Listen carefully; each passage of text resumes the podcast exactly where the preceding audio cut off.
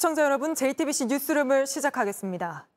어린아이를 잔혹하게 성폭행한 조두순, 10명 넘는 미성년자를 20대를 연쇄 성폭행한 김근식, 박병화. 이런 성범죄자들이 형을 다 살고 우리 사회로 나올 때마다 아이들도 많은 동네인데 돌아오면 어떡하느냐는 이유 있는 반발이 끊이질 않았죠. 정부가 앞으로는 아무 데서나 자유롭게 살지 못하도록 제한하겠다며 한국형 제시카법을 만든다고 오늘 발표했습니다. 이 법이 국회를 통과하면 당장 조두순부터 살고 있는 동네에서 국가가 지정한 시설로 강제로 옮길 수 있게 되는데 먼저 정부 발표 내용부터 연지환 기자가 보도합니다.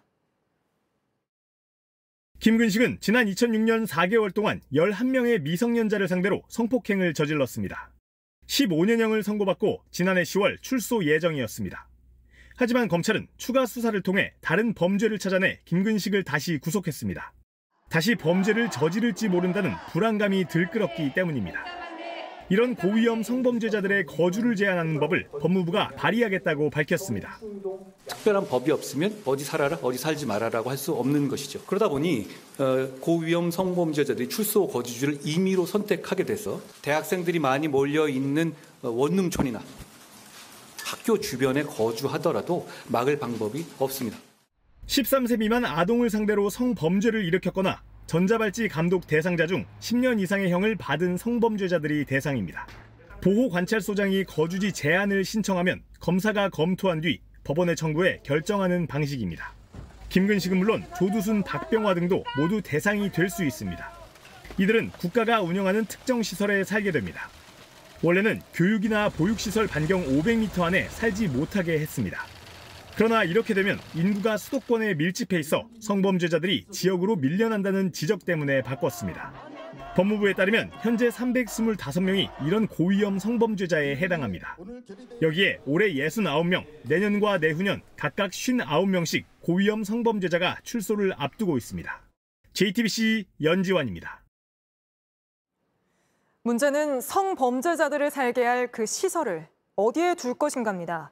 성범죄자 한 명이 돌아온다고만 해도 뭐 시장까지 나서서 도로를 막아서라도 못 들어오게 하겠다고 하는데 시설을 두는 걸 과연 설득할 수 있겠느냐는 거죠. 법무부는 아직 위치를 정할 단계는 아니라며 신중한 모습입니다. 계속해서 이서준 기자가 보도합니다. 지난 2020년 경기 안산시 주민들은 거세게 반발했습니다. 아동을 상대로 잔혹한 성범죄를 저지른 조두순이 출소해 살 거란 소식 때문이었습니다. 조두순 자정해! 수원 발발이 박병화, 아동 성범죄자 김근식의 출소가 알려졌을 때도 상황은 반복됐습니다. 고위험 성범죄자 한 명을 거주시키는 것도 지역사회를 설득하기 쉽지 않은 겁니다. 그런데 이번에 법무부가 예고한 한국형 제시카법은 고위험 성범죄자 여러 명을 한 지역에 같이 살게 하는 내용을 담고 있습니다. 최근 개청한 거창 구치소도 지역사회 반발에 부딪혀 착공 8년 만에야 문을 열 수 있었습니다. 반발이 있는 분들도 어, 상황에 따라 생길 수가 있습니다. 그렇지만 어, 지금 상황 그리고 앞으로 60명씩 계속 어, 이 예정돼 있는 이런 걸 분석합니다 한다면 저는 대책을 내놔야 한다고 저희는 생각한 것이고 법무부는 지정시설의 위치 등은 결정된 바가 없다며 신중한 입장을 보였습니다. 대신 지정시설 주변에 CCTV를 늘리고 순찰을 강화할 뿐 아니라 1대1 전담 보호 관찰관을 지정하겠다고 밝혔습니다. 헌법상 거주 이전의 자유를 지나치게 침해하고 이중 처벌이 될 수 있다는 지적에 대해선 공익을 위한 기본권 제한이며 처벌이 아닌 보완 처분이라고 설명했습니다. JTBC 이서준입니다. 카카오 김범수 창업자를 오늘 새벽까지 16시간 고강도 조사한 금감원이 경영진 개인을 넘어 카카오 법인을 처벌하는 것도 적극 검토하고 있다고 밝혔습니다. 이복현 금감원장이 직접 이렇게 말한 건데 조사를 마치자마자 바로 이런 입장을 밝히는 건 굉장히 이례적인 만큼 자신 있다는 뜻으로 풀이됩니다. 오원석 기자입니다. 어제 오전 피의자 신분으로 금감원에 출석한 김범수 카카오 창업자가 16시간에 가까운 조사를 마치고 오늘 새벽 모습을 드러냈습니다. 범수의 조사에 있습니다. 그 카카오 주가 많이 빠지고 이복현 금감원장은 조사 직후 이례적으로 강도 높은 발언을 쏟아냈습니다. 이 원장은 기자들과 만난 자리에서 카카오 법인에 대한 처벌 여부를 적극적이고 종합적으로 검토 중이라고 말했습니다. 카카오 경영진 개인뿐 아니라 법인에도 죄를 물을 수 있다는 건데 현실화할 경우 파장은 커질 전망입니다. 현재 카카오는 카카오뱅크 지분을 27% 넘게 가진 최대 주주입니다. 만일 법인이 벌금 이상의 형을 받을 경우 대주주 자격이 없다고 보는 현행법에 따라 10%를 초과한 나머지 지분은 팔아야 합니다. 카카오뱅크 대주주가 새 회사로 바뀔 수 있다는 뜻입니다. 카카오뱅크의 허가 요건을 위반하는 거기 때문에 카카오가 뱅크에서도 손을 떼야 되는 이런 상황이 벌어질 수 있다. 이 원장은 이번 주 안에 카카오 건을 검찰에 송치하겠다고 밝혔는데 직접 법인 처벌 가능성을 언급한 만큼 기소 의견으로 검찰에 넘길 가능성이 커졌습니다. JTBC 오원석입니다. 이른 아침 강원 속초 앞바다로 북한 주민 4명이 탄 나무배가 내려왔습니다. 4년 전처럼 이번에도 우리 어민이 발견해 신고했는데 군은 이 신고 전부터 자기네들이 추적 중이었다고 해명했습니다. 조승현 기자입니다. 강원 속초 동쪽 11km 떨어진 바다에서 북한 목선을 발견한 건 조업하던 우리 어선이었습니다. 한 바퀴 돌고 또 정지했다가 또 이제 북서쪽으로 들어갔다가 또 가만히 서 있다가 그래 아무도 이상하게 좀 근처에 있던 또 다른 어선도 목선을 발견하고 다가갔습니다. 목선은 도망가지 않았고 다가왔습니다. 배에 탄 북한 남성이 먼저 말을 걸어왔습니다. 여기가 어디냐고 묻더라고요. 그래서 강원도 속초라고 속초 앞바다라고. 북한 목선은 우리 어선의 뱃머리로 붙었고 젊은 남성이 뛰어 넘어왔습니다. 그러곤 자신들의 배를 메워 놓으려는 듯 이곳에 밧줄을 묶었습니다. 목선엔 남성 한명과 여성 세명이 타고 있었습니다. 북에서 왔냐고 묻자 오늘 새벽에 출발했다고 했습니다. 그 젊은 애 둘이는 뭐 얘기도 하고 뭐 이과에 위서도 있고 지고 뭐 그러더라고. 북한 주민이 동해로 온 건 지난 2019년 이후 4년 만입니다. 당시 4명이 탄 목선이 삼척항으로 들어왔는데 우리 군과 경찰은 모르고 있었습니다. 경계가 허술한 것 아니냐는 지적이 있었는데 이번에도 목선을 발견한 건 어민이었습니다. 다만 군 당국은 어민 신고 전 북방 한계선에서 이상 징후를 포착하고 추적하고 있었다고 해명했습니다. 정부 합동조사팀은 북한 주민들이 내려온 이유를 조사하고 있습니다. JTBC 조승현입니다. 오늘 해군 국정감사장엔 해병대 최상병 사건 수사에 외압이 있었다는 취지로 말하는 녹취가 공개된 김계환 해병대 사령관이 출석했습니다. 진실된 수사였다고 말했던 김 사령관은 정작 국감장에선 다른 말을 했습니다. 김민관 기자입니다. 최상병 사망 사건을 수사했던 박정훈 전 해병대 수사단장은 지난 8월 2일 항명 혐의로 보직 해임됐습니다. 바로 그날 밤 김계환 해병대 사령관이 박정훈 대령의 수사팀에 전화를 걸었습니다. 규정에 맞게 수사를 잘했으니 문제가 없다는 식으로 말합니다. 어차피 우리는 진실되게 했기 때문에 잘못된 건 없어. 그런데 국감장에서 내놓은 해명은 달랐습니다. 어차피 우리는 진실하게 했기 때문에 잘못된 것 없다. 이 의미는 뭔가요? 조사를 했을 때 성역 없이 조사하라는 그 의미. 저는 저희 수사단 인원들이 동요할까봐 니네들이 한 거는 그거를 인정해 준다는 부분이고. 앞서 통화에선 외압이 있는 것처럼 말했지만 그래서 이렇게 이게 나 지네가 해다가 안 되면 나중에 내 지시사항을 위반한 거로 이렇게 갈 수밖에 없을 거야. 정작 국감장에선 외압이 없었다는 주장을 내놨습니다. 한편 참여연대 등은 최상병 사건 수사에 외압을 행사했다며 윤석열 대통령과 이종섭 전 장관 등 다섯 명을 직권남용 혐의로 공수처에 고발했습니다. JTBC 김민관입니다. 전북도 국감은 온통 잼버리 공방이었습니다. 서로 잼버리가 그렇게 된 건 내 탓이라고 하다가 새만금 예산이 깎인 걸 두고도 고성이 오갔는데 이 소식은 정진명 기자가 보도합니다. 새만금 살려내라는 팻말을 들고 침묵 시위를 벌이고 있는 곳 전북도청 앞입니다. 이 앞으로 국정감사를 위해 국회의원들이 도착합니다. 새만금 개발 국가 예산은 기존 규모보다 78% 삭감됐습니다. 세계 잼버리 대회 파행 영향 탓입니다. 여당 의원들 전북도의 잼버리 파행 책임을 인정하라고 질책했습니다. 조직위 공무원 전체 75%를 전북도와 자치단체에서 보냈는데 전북도는 단순히 기초공사만 한 것이다라고 이야기를 하면 이걸 누가 믿습니까? 야당 의원들은 중앙정부 책임이 더 크다고 반박했습니다. 중앙정부가 가장 큰 책임감을 가지고 파업에서 평가하고 책임을 먼저 이야기하면서 그 다음에 전라북도에게 물어야 될 것을 물어야 되는 게 맞지요.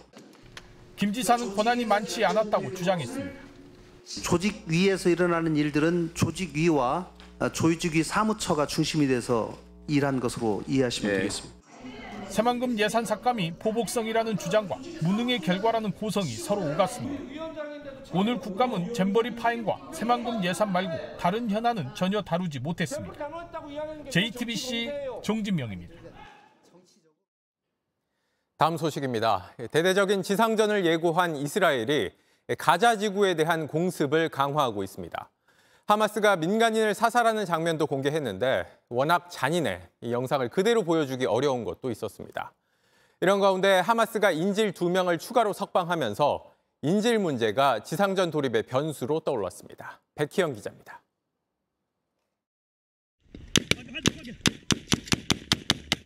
총알이 날아오더니 유리창이 깨집니다. 총격을 받은 차량이 비틀거리다 다른 차를 들이받습니다. 앞좌석엔 두 사람이 쓰러져 있습니다. 현지 시간 24일 이스라엘 정부가 하마스의 기습 공격 당시 모습이라며 공개한 영상입니다. 영상이 더 있었지만 하마스의 행위가 잔혹해 촬영 금지 조건으로 일부 취재진에만 공개됐습니다. 미공개 영상을 본 취재진에 따르면 하마스 대원들이 민간인의 목을 농기구로 베려고 시도하거나 이미 죽은 사람에게 자축하며 총을 쐈습니다. 사망한 여성의 속옷이 벗겨진 모습도 담겼습니다. 다른 기자는 하마스 대원이 숨어있던 아이에게 몇 마디 건넨 뒤 총으로 살해했다고 적었습니다. 체포된 하마스 조직원이 인질을 잡아가면 1만 달러와 아파트를 받는다거나 여성과 어린이를 많이 납치하란 지시를 받았다고 자백하는 모습도 있었습니다. 이런 가운데 이스라엘은 지난 24시간 동안 400개가 넘는 표적을 공격해 하마스 지휘관 다수를 제거했다고 밝혔습니다. אנחנו נערכים ביסודיות, זאת תהיה התקפה קטלנית, זאת תהיה התקפה משולבת מהיבשה, מהים ומהאוויר. עשו את העבודה שלכם, תתכוננו. 한편 하마스는 여성 인질 2명을 석방했습니다. 또 연료와 구호품이 반입되면 50명을 추가 석방할 수 있다고 밝혔다고 뉴욕타임스 등이 전했습니다. JTBC 백희연입니다. JTBC는 하마스가 무차별 총격을 가했던 음악 축제 현장에서 가까스로 목숨을 건진 생존자와 인터뷰했습니다. 풀숲에 숨어 있던 3시간이 며칠처럼 길었다고 말했습니다. 정재훈 기자가 전합니다. 지난 7일 이스라엘 남부 음악 축제장. 패러글라이딩을 타고 내려온 하마스 무장 세력이 무차별 총격을 퍼붓습니다. 당시 현장에서 가까스로 살아남은 길리 요스코비치는 여전히 그날의 기억이 고통스럽습니다. And they shoot with many, many, many weapons for a long time, for another three hours. RPG and heavy, heavy weapons, and it was all around. And they were going in the bushes and killing people and kidnapping people. 여기서만 민간인이 260명 넘게 목숨을 잃었습니다. 유스코비치는 숲속에서 3시간 넘게 숨죽이며 엎드려 있었습니다. So I was hiding like this. I was in the bush, very, very silent. You know, my leg was shaking. I was holding my leg to not shake so they can't find me. But it took a long time until they came in. A very long time. 이스라엘에서 패션 사업을 하고 있는 요스코비치는 홍보를 위해 회사 동료와 함께 축제장을 방문했습니다. 하지만 동료였던 친구는 돌아오지 못했습니다. I going back to my friend. I saw that she is not. She's not alive. She she looked like she was lying there for a long time, and I realized that I lost my best friend and my partner. 유스코비치는 현재 가족과 함께 잠시 이스라엘을 떠나 트라우마 치료에 전념하고 있습니다. It was very hard for me to stay in Israel because in Israel next to my house there is a training place and I hear shooting all the time, you know, and it's reminding me what I was going through. JTBC 정재윤입니다.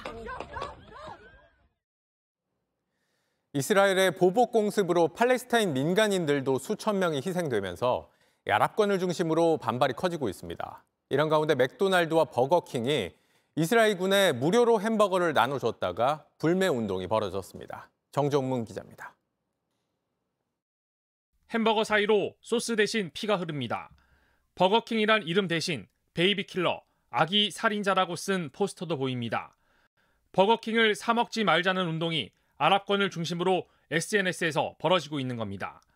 앞서 11일 버거킹이 이스라엘군에 햄버거를 무료로 나눠준다며 올린 사진이 이번 불매 운동의 발단이 됐습니다.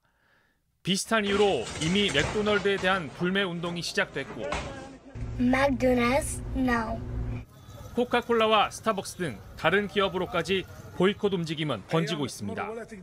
팔레스타인을 지지하는 아랍권 국가들이 주축이 되고 있는데 한 반이스라엘 단체는 이스라엘군에 기부한 여러 회사들의 제품을 역시 구매해선 안 된다고 주장했습니다. 지난해 우크라이나 전쟁 직후에도 맥도널드는 러시아 내 매장 철수로 우리 돈 1조 6천억 원에 맞먹는 손해를 봤습니다. 당시 거센 보이콧에 못 이겨 맥도널드는 러시아에 있던 매장 전부를 32년 만에 철수한 바 있습니다. JTBC 정종문입니다. 지금 보시는 건 이른바 부산 돌려차기남이 검찰 조사를 받는 영상입니다. 가해자는 조사 과정에서 피해자가 여성이 아니라 남성인 줄 알았다는 황당한 주장까지 합니다. JTBC가 동영상 플랫폼 웨이브의 악인 취재기를 통해 공개한 이 영상을 놓고 공분이 커지고 있습니다. 오승렬 PD입니다. 귀가하던 20대 여성을 일정한 간격으로 뒤따라가던 남성. 엘리베이터 앞에서 무참히 폭행해 실신하게 한 돌려차기남 이모 씨입니다. 애초 경찰 조사에서 이 씨는 피해자가 남자인 줄 알았다는 황당한 진술을 이어갑니다. 지나갔을 때 당신 분명히 여자인 것도 알아, 여성이라는 것도 알았을 것 같아. 제가 몰랐습니다. 제가 바로 알았습니다. 그때 여성인 걸 알았습니다. 하지만 검찰 조사에서 담당 검사는 이 부분을 파고듭니다. 피해자 피해를 때려봤기 때문이라는 것이 피해자 주장이다. 그렇다면 피해자와 눈이 마주쳤다는 게 맞는 것 같아요. 심하게 술에 취해 범행을 저질렀다는 경찰 진술도 마찬가지. 본인이 얼마나 세게 때렸으면 본인이 그 정도로 넘어지려 하잖아요. 자기 정신 바로 잡아요. 다시 오셔가지고 본인 이 사람 물건 다 주워가요. 뒤에 있다니까. 이게 어떻게 술에 취했다, 취한 사람을 행동을 했어요.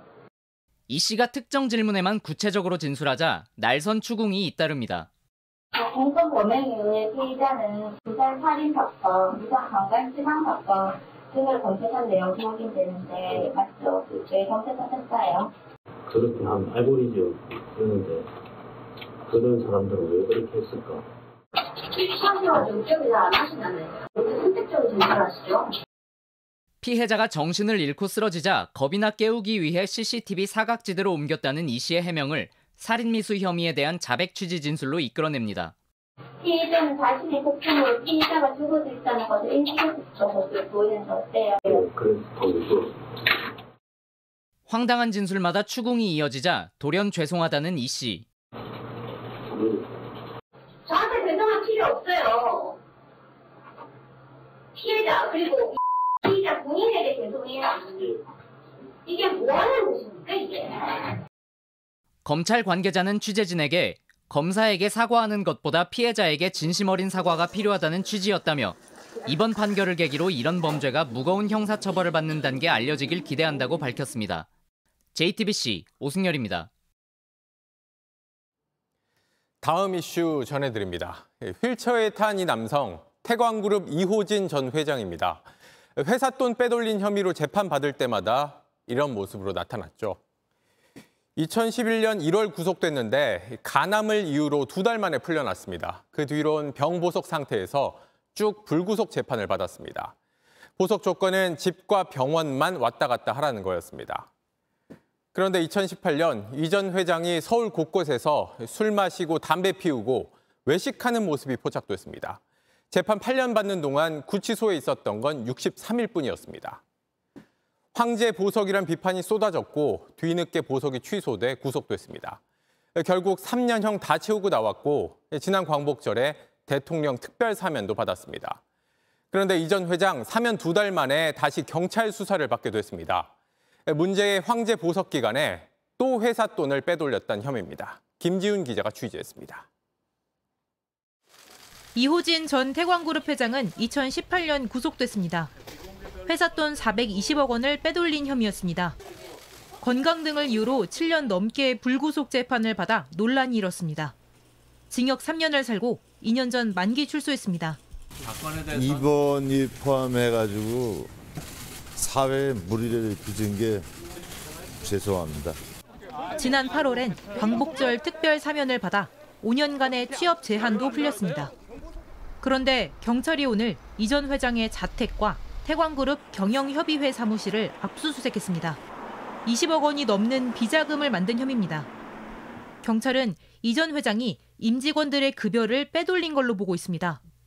겸직이 금지된 계열사 임직원 일부가 두 개 회사에 적을 두도록 꾸미고 이 중 한 곳의 급여를 다시 가져갔다는 겁니다.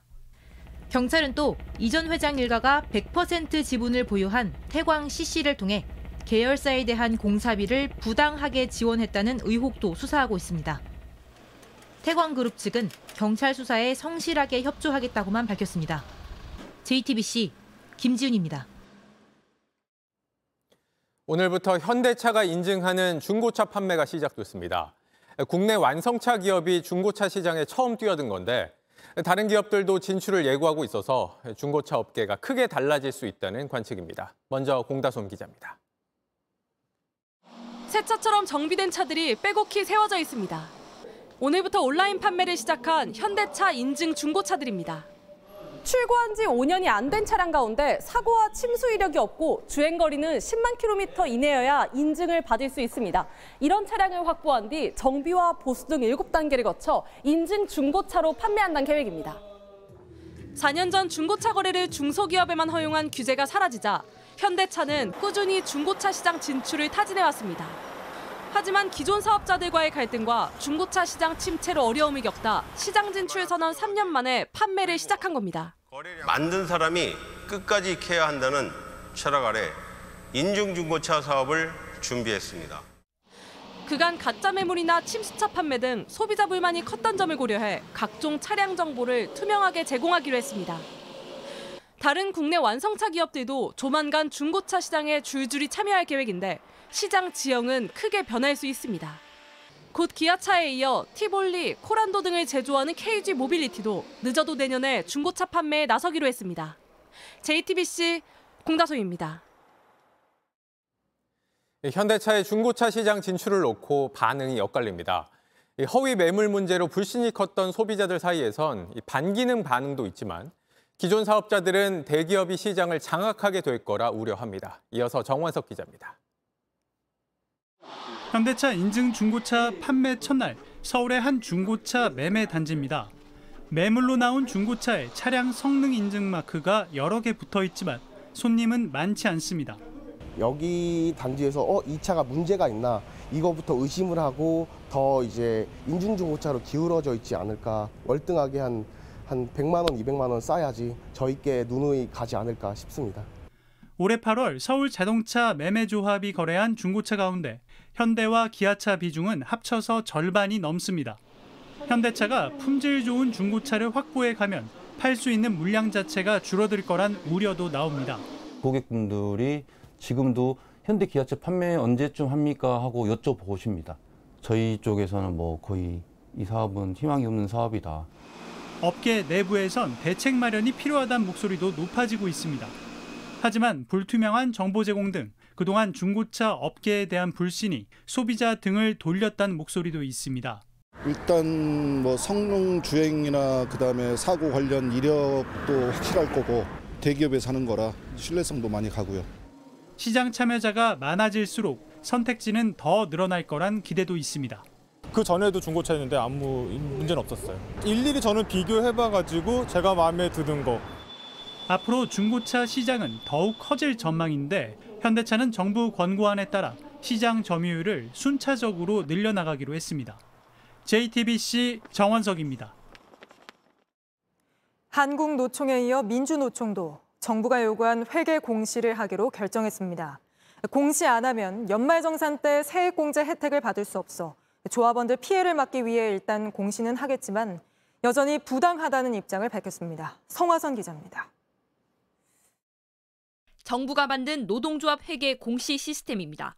지난 1일부터 36개 노조가 수입과 지출 현황 등을 공개했습니다. 공시하지 않은 노조는 연말정산 때 조합원들이 세액공제 혜택을 받을 수 없습니다. 한국노총, 민주노총 같은 상급단체도 공시 대상입니다. 양대 노총은 그동안 반발했지만 한국노총은 어제, 민주노총은 오늘 일단 공시하기로 결정했습니다. 조합원에게 실질적으로 크든 작든 금전적으로 불이익이 가는 부분에 대해서 조합원들의 불이익이 가지 않도록 하기 위한 것입니다. 우리가 굳이 어, 불이익을 감수할 이유가 없다라고 공시를 하지 않으면 회계가 투명하지 않다는 불필요한 의혹을 사고 세제 혜택을 받지 못하는 조합원의 불만이 커질 수 있다는 판단도 작용한 걸로 보입니다. 하지만 공시제도에 동의하는 건 아니라고 선을 그었습니다. 양대 노총은 관련 법 개정과 헌법 소원 등 대응을 이어가기로 했습니다. JTBC 성화선입니다. 산업부 공무원들이 파견 나온 산하기관 직원들 법인카드를 마치 자기 카드처럼 쓴 사실이 감사원 감사에서 적발됐습니다. 가족들끼리 고기 사 먹곤 결제시키는 등 갑질을 한 건데 산업부도 적어도 1년 전부터 이 사실을 알았으면서도 별다른 조치를 전혀 취하지 않은 걸로 확인됐습니다. 산하기관은 죄송하다는 반응을 보였는데 최규진 기자가 취재했습니다. 감사원 감사 결과 산업부 A사무관은 부처에 파견 나온 한국 지역 난방공사 직원들의 법인 카드를 개인 카드처럼 쓴 걸로 조사됐습니다. 2019년부터 3년간 자기 가족의 고깃값 등 8,500여만 원을 공사 법인 카드로 결제시킨 겁니다. 같은 부서 비과장도 회식비 등 1,100여만 원을 공사 법인 카드로 대신 결제하게 했습니다. 소속 공무원들의 갑질 사실이 적발되자 산업부는 긴급 회의를 열고 해당 직원들을 무관용 원칙에 따라 처벌하겠다고 밝혔습니다. 그러면서도 감사원 감사 이전엔 몰랐던 사실이라고 했습니다. 하지만 난방공사 측은 4년 전부터 피해 사실을 이미 산업부에 알린 걸로 나타났습니다. 난방공사가 국회에 제출한 자료입니다. 2019년 3월 B 과장에게 그 다음 달에는 A 사무관에게 재차 애로 사항을 전달했다고 돼 있습니다. 국민 여러분께 심려를 끼쳐드려 죄송하다는 말씀을 먼저 좀 드리고요. 저희가 산업부 해당과에 어, 한두 차례 정도 알린 것으로 알고 있습니다. 지난해 10월 국무조정실이 제보를 받고 산업부 내 감사부서에 인계한 사실도 드러났습니다. 그럼에도 산업부는 같은 달 감사원 감사가 시작되자 이중 감사가 될 수 있다며 내부 감사에도 들어가지 않았습니다. 어, 신고를 아예 무시하고 묵인하고 오히려 그런 행태가 지속되게 지금 만들어놨지 않습니까? 방조해서 범죄가 확대되는 거를 어, 지금 묵인한 꼴이 됐거든요. 산업부는 정식 신고가 접수되지 않았었고 감사원 감사 결과에 따라 해당 공무원들의 직위를 해제하고 징계를 요구했다고 했습니다. JTBC 최기진입니다. 한 70대가 노후 자금 불려주겠다는 투자 업체에게 속아 주차장에서 일하며 모은 전 재산 천만 원을 모두 잃자 잠적한 업체에 이렇게 내 인생이 불쌍하고 서글프다는 문자를 보내고 세상을 등졌습니다. 비슷한 피해를 입은 사람이 확인된 것만 20명이 넘어 경찰이 수사에 나섰습니다. 최연수 기자입니다. 70대 김모 씨는 지난 7월 집 비상계단에서 숨진 채 발견됐습니다. 피해자 김 씨가 사망하기 직전까지 일했던 건물 앞입니다. 김 씨는 이곳에서 주차 관리인으로 일하면서 전 재산 천만 원을 모았는데요. 투자 업체를 만나면서 전 재산인 천만 원도 잃고 그리고 감당하기 힘든 빚더미에 앉게 됐습니다. 지난해 10월부터 브로커를 통해 투자한 뒤 원금은커녕 수익도 제대로 받지 못한 겁니다. 김 씨의 휴대전화인 숨지기 전날까지 투자업체에 힘들다고 매달리면서 연락을 달라는 내용이 남아 있었습니다. 유족은 허망하다고 했습니다. 한 60이 넘어서부터 돈을 좀 모으신 거예요. 맨날 이렇게 쪼들리고 막 폐지 줍고 막 이러셨거든요. 업체는 브로커를 통해 대상을 접촉했습니다. 실제로 돈을 넣으면 두세 차례 배당금을 주면서 신뢰를 쌓고 더 큰 돈을 보내게 한 뒤 인수됐다며 잠적했습니다.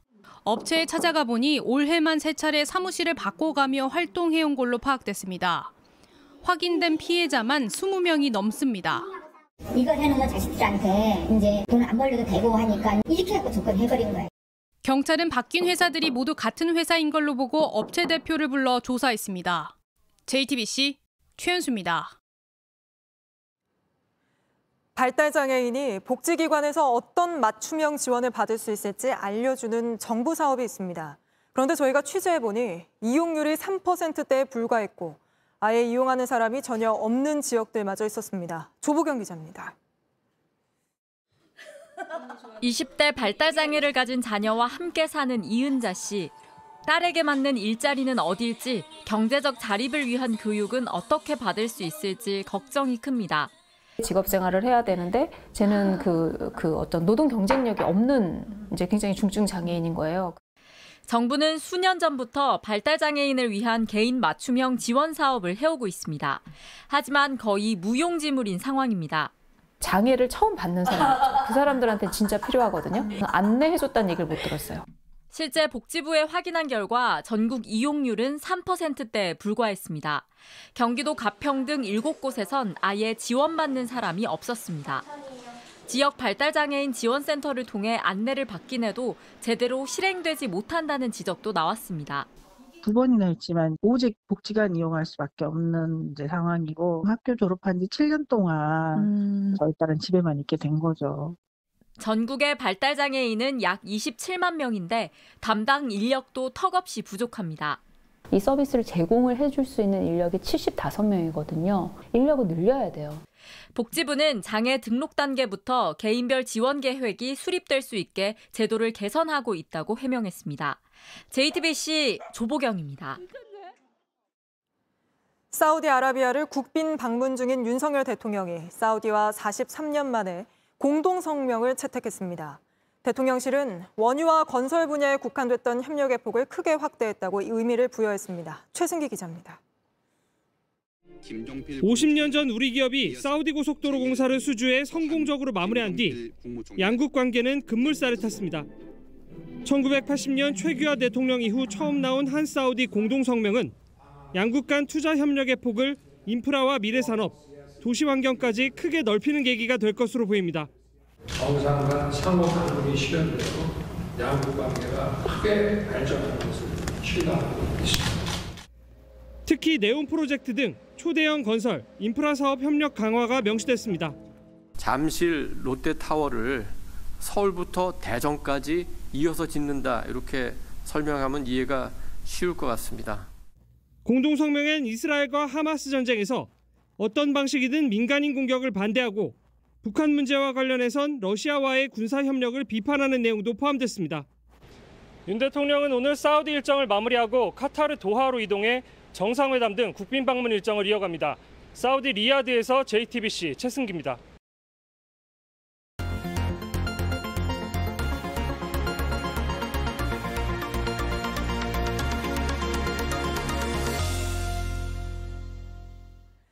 전국 곳곳이 이렇게 곱게 물들면서 1년에 단 한 번뿐인 단풍 보려고 단풍 명소 힘들게 찾아가는 분들 많죠.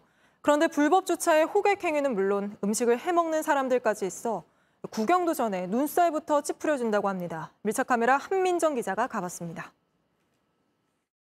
설악산 국립공원 입구 바로 앞에 있는 소공원 주차장입니다. 지금 이쪽 앞쪽을 보시면 차량이 멈춰 서 있는데요. 안에 주차할 공간이 없어서입니다. 바로 뒤에는 긴 줄이 늘어서 있습니다. 한 두시간 걸렸죠. 이렇게 막, 막힐 줄은 몰랐어. 하루를 여기서 소비하나 싶어요. 불법 주차 때문에 교통체증은 더 심해집니다.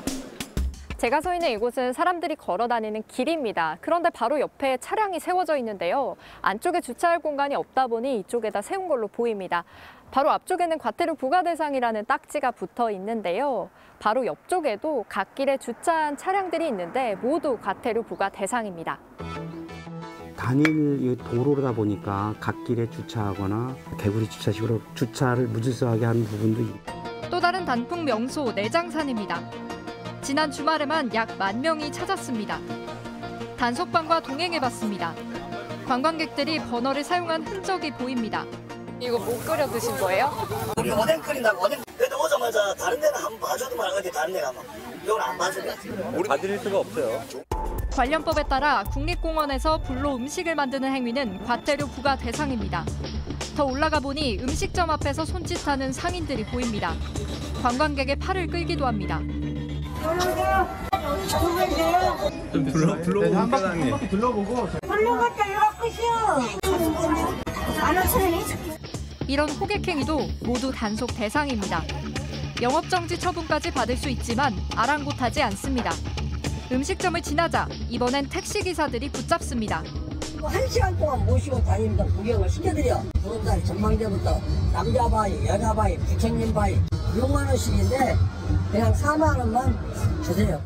이런 호객행위도 과태료 부과 대상입니다. 불편하긴 하죠.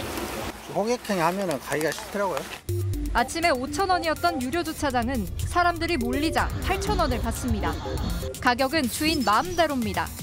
세일을 하는 거예요. 원래는 만 원인데 아침에 고맙고 그런 게 좀 있어가지고 단풍을 보러 와서 눈살 찌푸리는 경험을 하고 싶은 여행객은 아마 없을 겁니다. 누군가의 비양심적인 행동이 1년에 한 번뿐인 단풍 구경을 망치고 있습니다. 밀착 카메라 한민정입니다.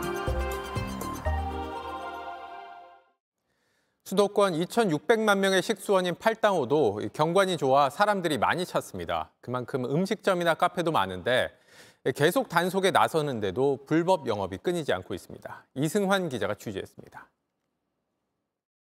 이곳은 수도권 주민들의 식수원인 팔당호입니다. 수질오염을 막기 위해 일대가 상수원 보호구역으로 지정돼 있는데요.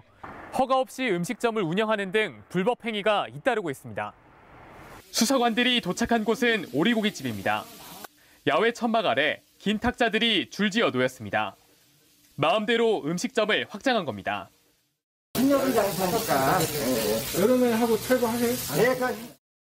식당 식탁엔 먹다 남긴 음식들이 있습니다. 허가도 없이 8년 넘게 소고기와 술을 팔았습니다. 영업 신고를 안 하신 분에 대해서 저희가 적발을 한 거예요. 소비 기한이 4년 넘은 식자재를 보관해 놓은 음식점도 있습니다. 버섯 재배용으로 허가난 건물엔 1톤 트럭이 주차돼 있고 자재가 쌓여 있습니다.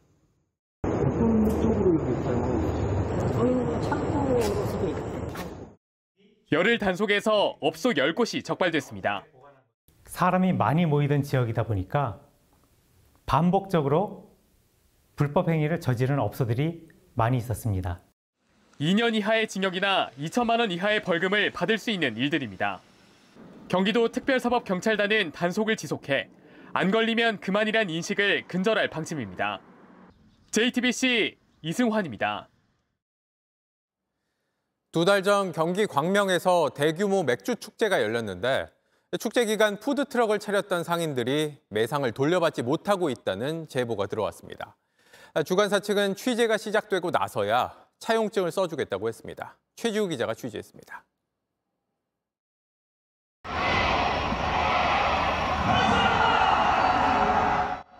불꽃이 터지고 사람들이 환호합니다. 지난 8월 말 30만 명이 다녀간 광명 바비큐 비어 페스티벌입니다. 수십 개의 부스가 열렸고 여러 푸드트럭이 함께 장사를 했습니다. 축제 주관사 계좌로 카드와 현금을 보내고 수수료를 제외한 나머지를 입금받기로 했습니다. 그런데 최소 20여 곳의 상인들이 돈을 받지 못했습니다. 한 주인은 6천만 원 넘게 못 받았습니다.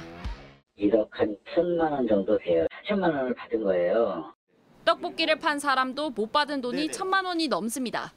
지금까지 저는 전화 통화나 뭐 답변 받은 게 하나도 없어요. 축제를 주최한 국민체육진흥공단에 하소연했지만 소용없었습니다.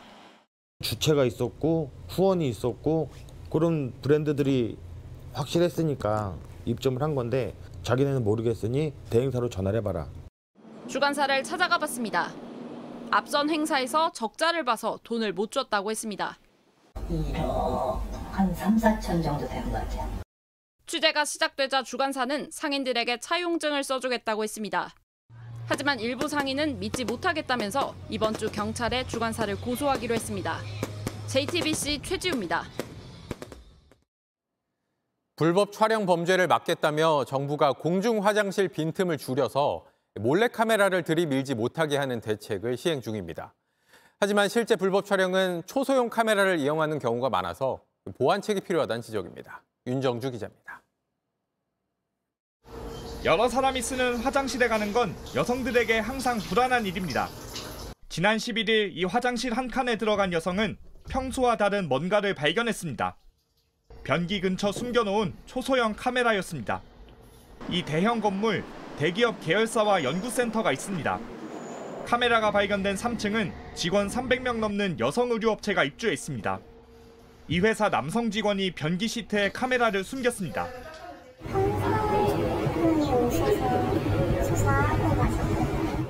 정부가 단속하고 대책을 내놓고 있지만 불법 촬영 범죄는 늘고 있습니다. 대책이 겉돌아섭니다. 지난 7월부턴 새로 짓는 공중화장실 칸막이 아래는 5mm 이내로 해야 합니다. 7mm 정도 되는 휴대전화를 들이밀지 못하게 막겠다는 겁니다. 하지만 몰카 범죄는 화장실 안에 카메라를 숨기는 수법이 대부분입니다. 휴대전화보다 이런 초소형 카메라를 이용하는 경우가 훨씬 많은 겁니다. 전문가들은 초소형 카메라를 이용한 범죄를 막을 수 있다고 말합니다. 이런 것들이 필요한 사람들의 목적이라는 게 뻔한 거 아니겠어요? 적어도 뭐 사는 사람이 누군지는 확보를 하자. 초소형 카메라 구입과 유통 이력을 기록하면 충분하단 겁니다. 이런 내용을 담은 법안은 지난 2015년 국회에 처음 발의됐지만 아직 제대로 논의조차 못하고 있습니다. JTBC 윤정주입니다. 미국 루이지애나주의 한 고속도로에서 자동차 100여 대가 잇따라 충돌하는 사고가 났습니다. 짙은 안개에 화재 연기가 뒤섞이면서 사고가 커졌는데 현재까지 파악된 사상자만 30명을 넘습니다. 로스앤젤레스에서 홍지은 특파원입니다. 고속도로 위에 차량 100여 대가 뒤엉켜 있습니다. 앞뒤가 꽉 막혔는데 그 틈으로 불길이 번집니다. You see that truck up there? Her car is under that truck. 입이 불에 그을리다 못해 부서진 차들로 도로는 폐차장처럼 변했습니다. 루이지애나주의 한 고속도로에서 차량 158대가 연달아 들이받은 겁니다. 18-wheeler that was way farther ahead that was on fire. They were trying to put it out, so we just kept hearing explosions, which was very scary for all of us. 현지 당국은 첫 추돌 사고 후 일부 차량에 먼저 불이 붙었다고 밝혔습니다. 그중 한 대는 위험한 액체를 운반하는 대형 트럭이었다고 설명했습니다. 경찰은 일대를 휩쓴 이른바 슈퍼 안개 때문에 이번 사고가 난 것으로 보고 있습니다. 습지에서 불이나 피어오른 연기와 짙은 안개가 뒤섞이면서 달리는 차 앞이 보이질 않은 겁니다. 미 국립기상청에 따르면 슈퍼 안개가 발생할 경우 가시거리는 3m 아래로 떨어집니다. 이번 추돌 사고로 현재까지 최소 7명이 숨지고 25명이 다친 가운데 사상자는 크게 늘 것으로 보입니다. 로스앤젤레스에서 JTBC 홍지은입니다.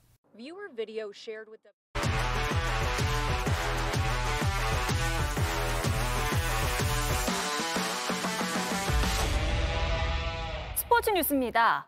원톱 스트라이커가 된 손흥민은 그야말로 날아다니고 있습니다. 오늘 경기도 그랬는데요. 역사상 최고의 선수란 찬사와 함께 득점왕대를 넘어설 거란 전망까지 나왔습니다. 홍지용 기자입니다. 모든 골은 손흥민의 부지런한 전방 압박에서 시작됐습니다. 전반 34분 손흥민이 최전방에서 달려들자 상대 수비진이 서둘러 공을 돌리다 빼앗깁니다.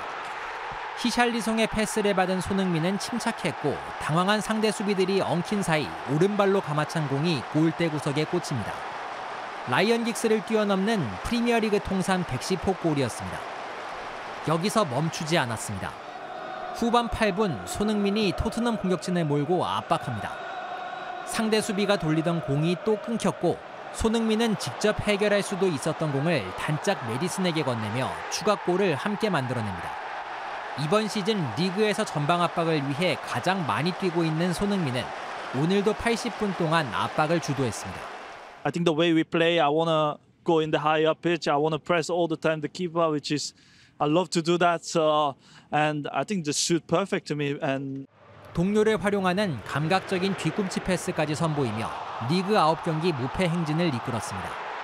I mean, we are looking at one of the best players, not just right now of the Premier League, but for a long time. What a sensational player. 리그 7호 골로 득점 공동 2위까지 올라 선두 혼란을 두 골 차로 쫓고 있는데 토트넘의 전설 대포는 손흥민이 득점왕을 할 때보다 더 많은 골을 넣을 거라고 전망했습니다. You know, I think he can play on the right, play on the left, you know, even as the nine. But the way he's playing at the minute, you know, if you keep him fit, he, he could score 25 Premier League goals for sure. JTBC 홍지용입니다. 특급 포수 양의지도 인정했습니다. 내 뒤를 이을 선수라고 말이죠. 가을 야구가 처음인 NC 김형준이 매 경기마다 흐름을 바꾸는 한 방으로 찬사를 받고 있습니다. 최종혁 기자입니다.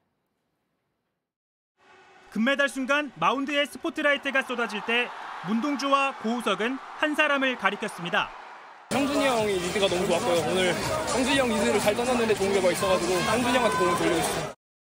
미처 생각 못했던 부분에 형준이가 잘 짚고 넘어져서 더 냉정하게 던질 수 있었던 것 같아요. 포수 덕에 이겼습니다. 포수 출신 강인권 감독도 이를 놓치지 않았습니다. 가을 야구 NC 안방을 양의지를 내주고 데려온 베테랑 박세혁이 아닌 김영준에게 맡긴 겁니다. 국가대항전 압박을 이겨낸 젊은 포수에게 무서울 건 없었습니다. 부산과의 와일드카드 결정전에선 0대 3으로 끌려가다 도루왕 정수빈의 도루를 저지하며 분위기를 반전시키더니 한솥밥을 먹으며 백업 포수로 야구를 배웠던 양의지의 리드를 이겨내고 멀티포를 쏘아 올렸습니다. 양의지도 배트를 선물하며 후계자를 향해 축하를 건넸습니다. SSG와의 준 플레이오프 2차전에서도 김형준은 또 한 번 해결사를 자처했습니다.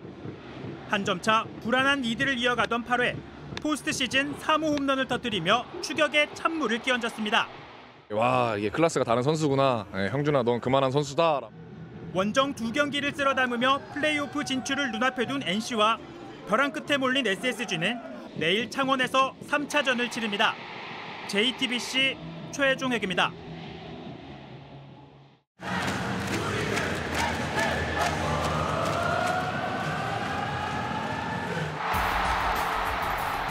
애리조나 투수 메릴 켈리는 4년 동안 SK 와이번스에서 뛰며 큰 함성과 응원 소리에 단련이 됐죠. 오늘 상대 팀에게 일방적인 응원이 쏟아진 원정 경기였지만 팀을 구해냈습니다. 필라델피아 선발 투수가 넉 점을 내주는 동안 켈리는 5이닝 동안 딱 한 점만 내줬습니다. 켈리의 호투로 탈락 위기의 애리조나가 7차전에서 승부를 가리게 됐습니다. 메이저리그에서 가을 야구가 처음인 켈리. 실제로 한국에서의 경험이 큰 도움이 됐다고 말하기도 했었네요. Um, obviously, the stadiums are a little bit smaller over there than they are here, but uh, just that playoff experience and kind of just the loud atmosphere, uh, definitely I think is is giving me a little bit more of experience going into these games. 아시안 게임의 전국체전까지 뜨거운 한 달을 보낸 국가대표 수영 선수들이 아시안 게임 메달 포상금을 받았습니다. 우리 선수들 받기만 한 게 아니라 오히려 연맹해줄 감사패를 준비했습니다. 이젠 내년 파리 올림픽을 향해 다시 시작할 예정입니다.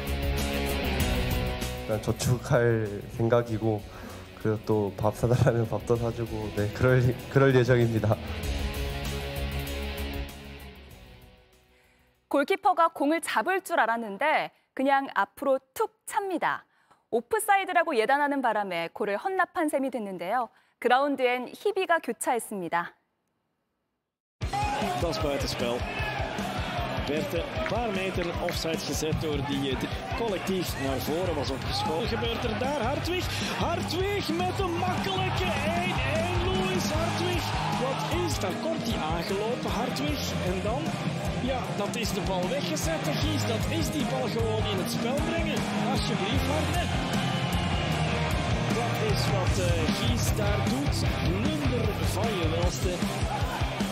En dan speelt hij dat uh, Cool Blues, daar komt hij aangelopen, Hartwig. En dan, ja, dat is de bal weggezet.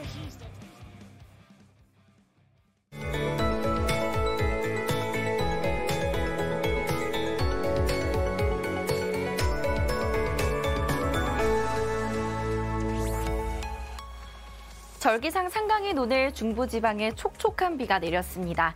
현재 대부분 지역에 비는 잦아들었지만 서해안과 충남 지역은 오늘 밤까지 5mm 미만의 비가 더 내리겠습니다. 비의 영향으로 오늘 밤부터 내일 오전 사이 내륙에 가시거리 200m 미만의 짙은 안개가 끼겠고요. 내일 중부지방도 차츰 맑은 하늘이 드러나는 가운데 강원 영동 지역은 여전히 대기가 건조하겠습니다. 내일 아침 기온 서울 13도, 대전 11도, 부산 14도로 절기답지 않게 쌀쌀함은 덜하겠고요. 낮 기온도 서울, 대전 22도, 강릉 24도로 평년보다 높겠습니다. 당분간 큰 추위는 없겠지만 일교차 큰 날이 이어지겠고요. 목요일에는 중북부 지방에 또 한 차례 비가 지나겠습니다. 날씨였습니다. 뉴스룸 저희가 준비한 소식은 여기까지입니다. 시청해주신 여러분 고맙습니다.